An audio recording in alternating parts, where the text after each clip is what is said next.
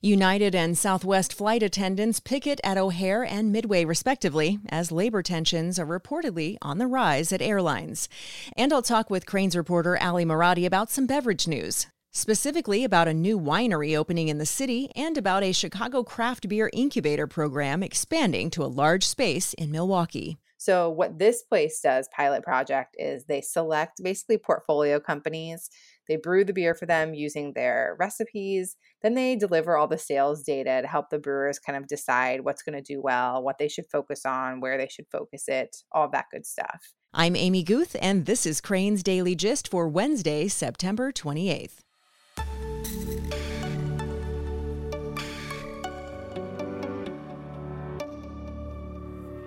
At Wintrust Community Banks, you're more than just another account number. No matter your stage of life, Wintrust's dependable bankers are as dedicated to your financial success as you are. After three decades of serving communities across Chicagoland, Wintrust has built its reputation on exceptional customer satisfaction and a strong local presence. That's why Wintrust is proud to be ranked number one in customer satisfaction in retail banking in Illinois by JD Power. Visit wintrust.com slash JD Power to learn more about Wintrust's award-winning banking experience. Members FDIC. For JD Power 2022 award information, visit jdpower.com/awards.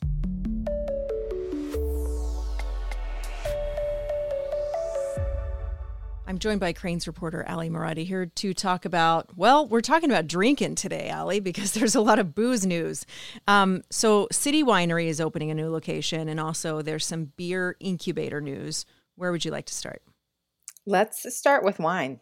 Do it. Okay. So City Winery is opening a new location in River North. Tell me about this. So it's actually Chicago Winery. They're not affiliated with City Winery. Um, but I'm glad you brought that up because it was, um, you know, confusion that I had at first too. Their names are very similar. Chicago Winery is actually from this restaurant group that got its start in New York, and this will be their third location. They've got one in Brooklyn, one in Washington, D.C., and now this upcoming one in River North. And the interesting thing about it, I think, is that they actually make all of the wine there. I love that. Yeah. And you'll be able to see everything. I went in, you know, a few days ago and looked at it. It's all under construction, but they prioritize the winemaking operation that's sort of in the back so that they could get in on this year's grape harvest, which is happening right now. So I was able to sort of see the process, you know, the Malbec grapes that were fermenting, the Sauvignon Blanc that was being fermented, chilled, you know, in one of the fermentation tanks, and some of the Chardonnay that was aging in barrels already. And they were able to show me, you know, here are the big windows where people will be able to see in. The idea behind it is to kind of give more people access, you know, and being an urban winery, giving them access to seeing that winemaking process because in a lot of cases you got to travel to you know napa california mm-hmm. somewhere in oregon wine country somewhere right to see that happen so this is going to be right here in our own backyard and you don't think about wine being made here in Chicago at all. You think about it being brought in from somewhere else. I mean, there are wineries in the area, but you don't think about it happening in the city. Totally. And there are, you know, you mentioned City Winery, right? They do do this as well over in the West Loop, and they're the ones that have that big outpost on river on the Riverwalk. And I talked to an expert about this and asked about this sort of competition that we may see here, if there will be consumer confusion, that sort of thing. And she said, you know, actually, if you think about when you go to wine country, you usually vineyard hop yeah. or winery hop. Right. You know, you you go to more than one. So she said that this is actually going to be a really great thing for people that want to do that. Super fun. And what's their timeline for opening up? They're opening this fall and i've noticed that no restaurants are putting exact dates on things lately because construction and supply chain issues have just like sure. you know bungled everything but this will be a little bit of a phased opening.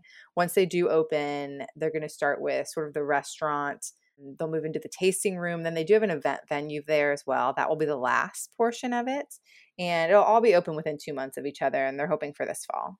The, the wine may take a little longer though Correct. So the wine that they are making there will not be available until sometime next year, right? Whites take six to eight months of aging and reds take longer, 16 to 18 months. So when they open, they will be pouring wines that were made at the two sister wineries in DC and Brooklyn. All right. So now let's switch from wine to beer. and talk about a Logan Square craft brewery. Say this three times fast craft brewery incubator that's expanding to Milwaukee. Yeah, for sure. So, Pilot Project Brewing is what it's called. It launched in Logan Square about three years ago. And what they do is they try to basically lower the barriers of entry for brewers. So if you think about it now, to start a brewery, you have to have a lot of money to buy a facility, to buy all that equipment. There are a lot of sort of contract brewing situations that go on now out there in the brewery world where people share equipment to try to keep the costs down. So, what this place does, Pilot Project, is they select basically portfolio companies. They brew the beer for them using their recipes. Then they deliver all the sales data to help the brewers kind of decide what's going to do well, what they should focus on, where they should focus it, all that good stuff. So they've been cranking along here for a couple of years. They came in at a really important time because craft beer took a really big hit during the pandemic. Um, you know, with bars closed, tap rooms closed, a lot of craft breweries sell their beer directly to those places because it's cheaper than canning, right? To sell a whole keg somewhere. So that sort of got rattled. They've been recovering, but it's been an uneven, kind of rocky recovery the craft beer industry, which grew so fast for the past decade, growth has slowed a lot. It was slowing even before the pandemic. So, having something like this, an incubator that can help the launch of these breweries, is really helpful right now in particular.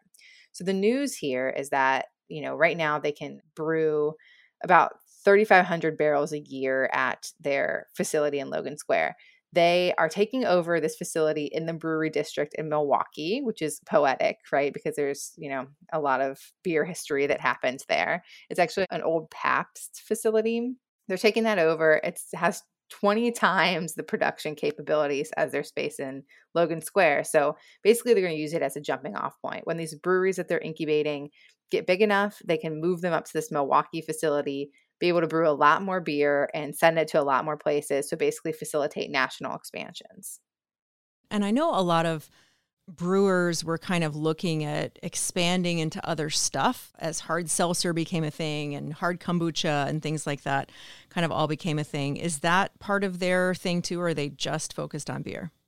Yes, they do all of that. You know, um, they've they've launched a couple of the hard kombucha brands. Uh, Luna Bay is a big one that's very well known, and they sort of are one that has graduated from their incubator and uh, has gone national. They're distributed in more than like 20 states now. So they do do that. And the, the brewers do that as well. They don't all just do beer, they do some of the hard seltzer, the hard kombucha, canned cocktails, maybe. I don't know if they do any of those, but um, you know, that's kind of the next big thing. So we'll see there. It sounds like the the benefit to the to the smaller companies is that this incubator sort of helps them scale. Totally. Yeah, that's sort of the point of this Milwaukee expansion, right? The Logan Square one was the launching pad and then this is what's going to help them scale. Another thing that I think is interesting about this is that largely the craft beer industry skews white and male. And having something like this that does lower that barrier to entry basically makes it more affordable to start a brewery um, is going to help diversify. So they've had, you know, they have a black owned brand working their way through the incubator now. They have an Indian led brand, a couple women founded companies as well. So that's, um, I think, exciting for a lot of people in the craft beer industry to see. And so this expansion, I assume there was some fundraising going on to do that. Yes, they raised $8 million to do this. Um, most of it came from Chicago based investment group called InvestBev. So they are basically taking over this lease in Milwaukee. There was another brewer there, and there's also going to be a restaurant and a tap room, you know, like like there is in uh, Logan Square, as well as an event space. You know, a, a, long time ago, I feel like we were kind of talking about the the tap room business and how vital that was. What does that look like now at this point, pandemic wise? Yeah, I'm really glad you asked. I did some reporting on this um, a few months ago, and I mentioned that the recovery from the pandemic is a little bit lopsided. You know, there are some breweries I talked to here in Chicago specifically that made less money in 2021 than they did in 2020, just because they had a few strong months in 2020, whereas 2021 was, you know, up and down for them it's just a problem for breweries that uh, you know lost a year's worth of revenue during the pandemic and still carry debt because growth isn't a given like it used to be in this industry. So you know it's just kind of getting more creative with what you're doing um, thinking about how you're going to get customers to keep coming in and uh, keeping things exciting for customers because that's what will keep them engaged especially now as we sort of our economy is salaciously flirting with a recession here. I think it'll be interesting to see what happens all right. Well, always a pleasure, Ally, especially always a pleasure talking about stuff people can drink. So we'll talk again soon. Yeah. Thank you. Coming up, a Carvana executive faces criminal charges in Illinois. In mid May, the Illinois Secretary of State filed several motor vehicle related charges against the executive, who's identified on Carvana's investor relations website as the company's general counsel. We'll talk about that and more right after this.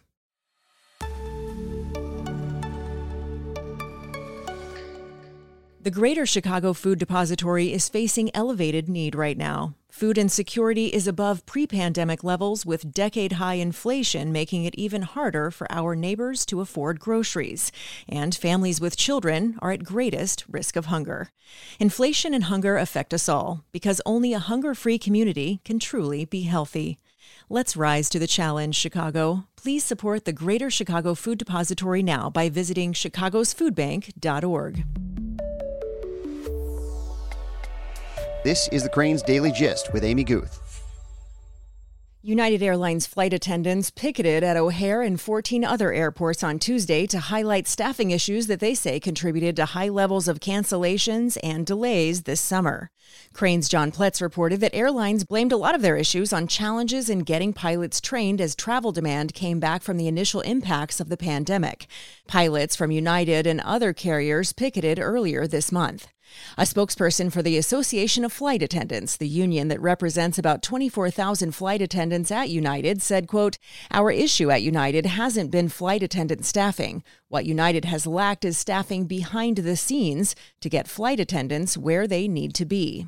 Chicago is, of course, home to United Airlines, as well as being its third largest base for flight attendants.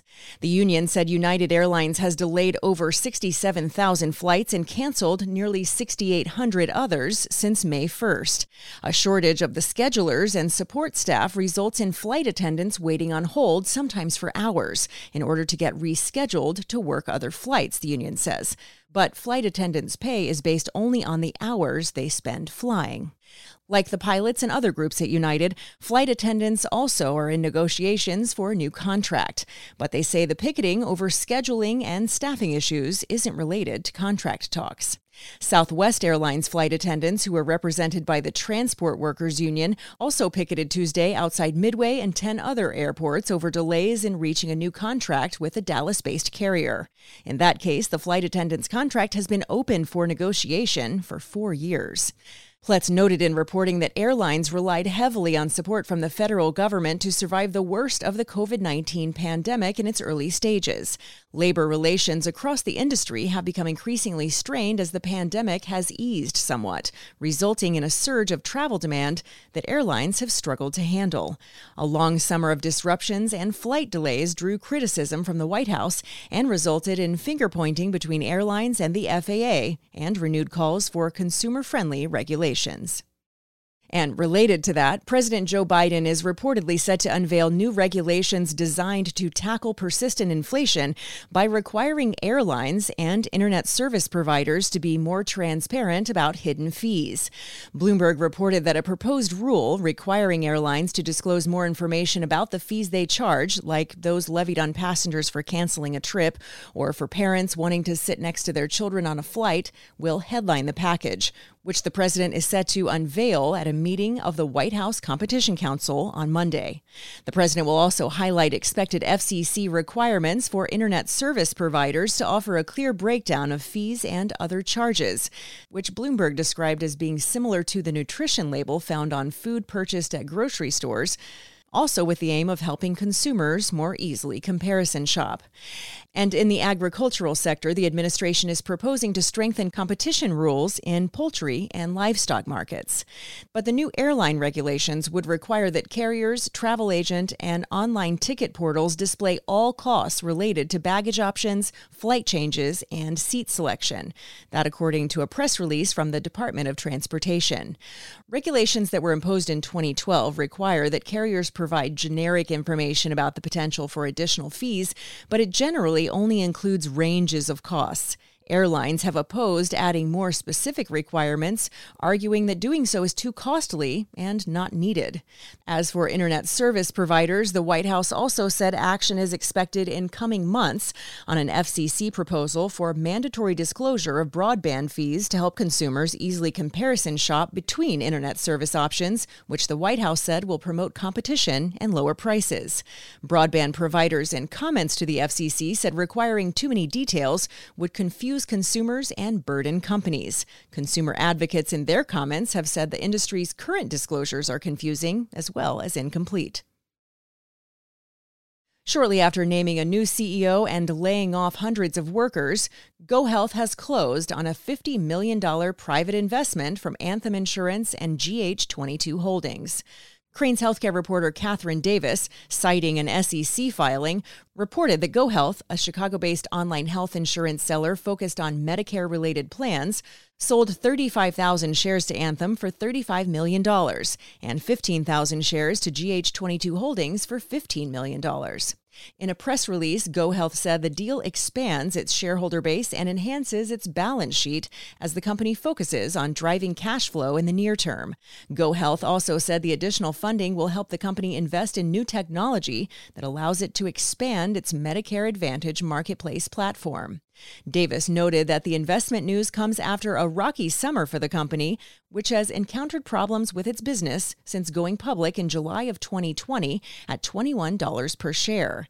In June, GoHealth co founder and CEO Clint Jones was replaced as CEO by Vijay Kotte, a former executive at R1, formerly known as Accretive Health. Later in August, GoHealth laid off 800 workers, about 100 of which were in Chicago. A spokesperson told Crain's that the company now has more than 3,000 workers. A Carvana executive is facing dozens of criminal charges tied to the company's alleged motor vehicle licensing and records violations in the state of Illinois.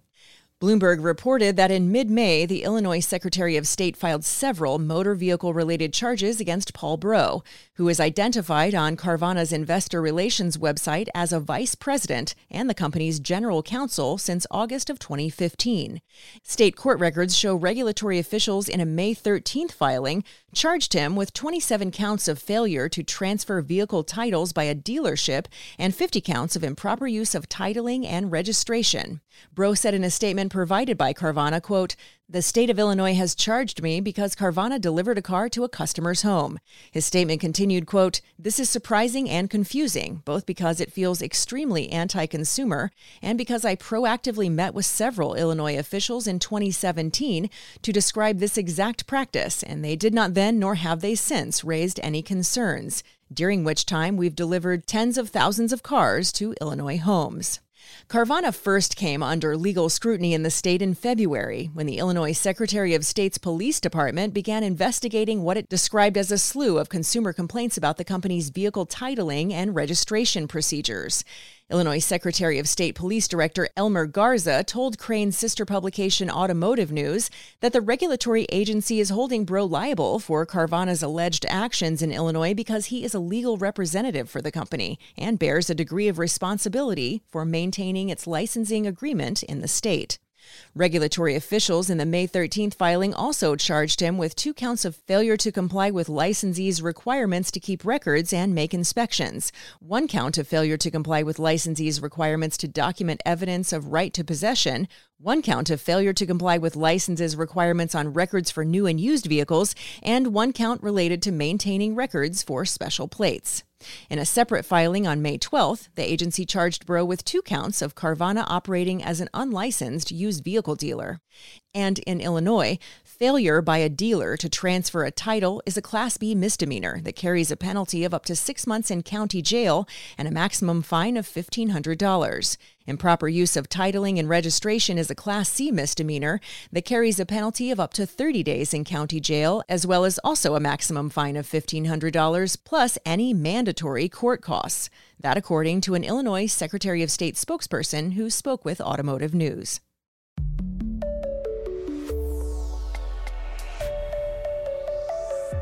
That's Crain's Daily Gist for now. Check in on our continuous news feed at chicagobusiness.com. Thanks so much to today's guest, Crain's reporter Ally Marotti. You can follow all of our conversations on Apple Podcasts, Spotify, or wherever you like to get your audio on demand. Don't forget to subscribe and please rate and review Crain's Daily Gist. Our show is produced by Todd Manley at Earsight Studios. I'm Amy Guth. Thanks so much for listening, and I'll meet you right back here next time.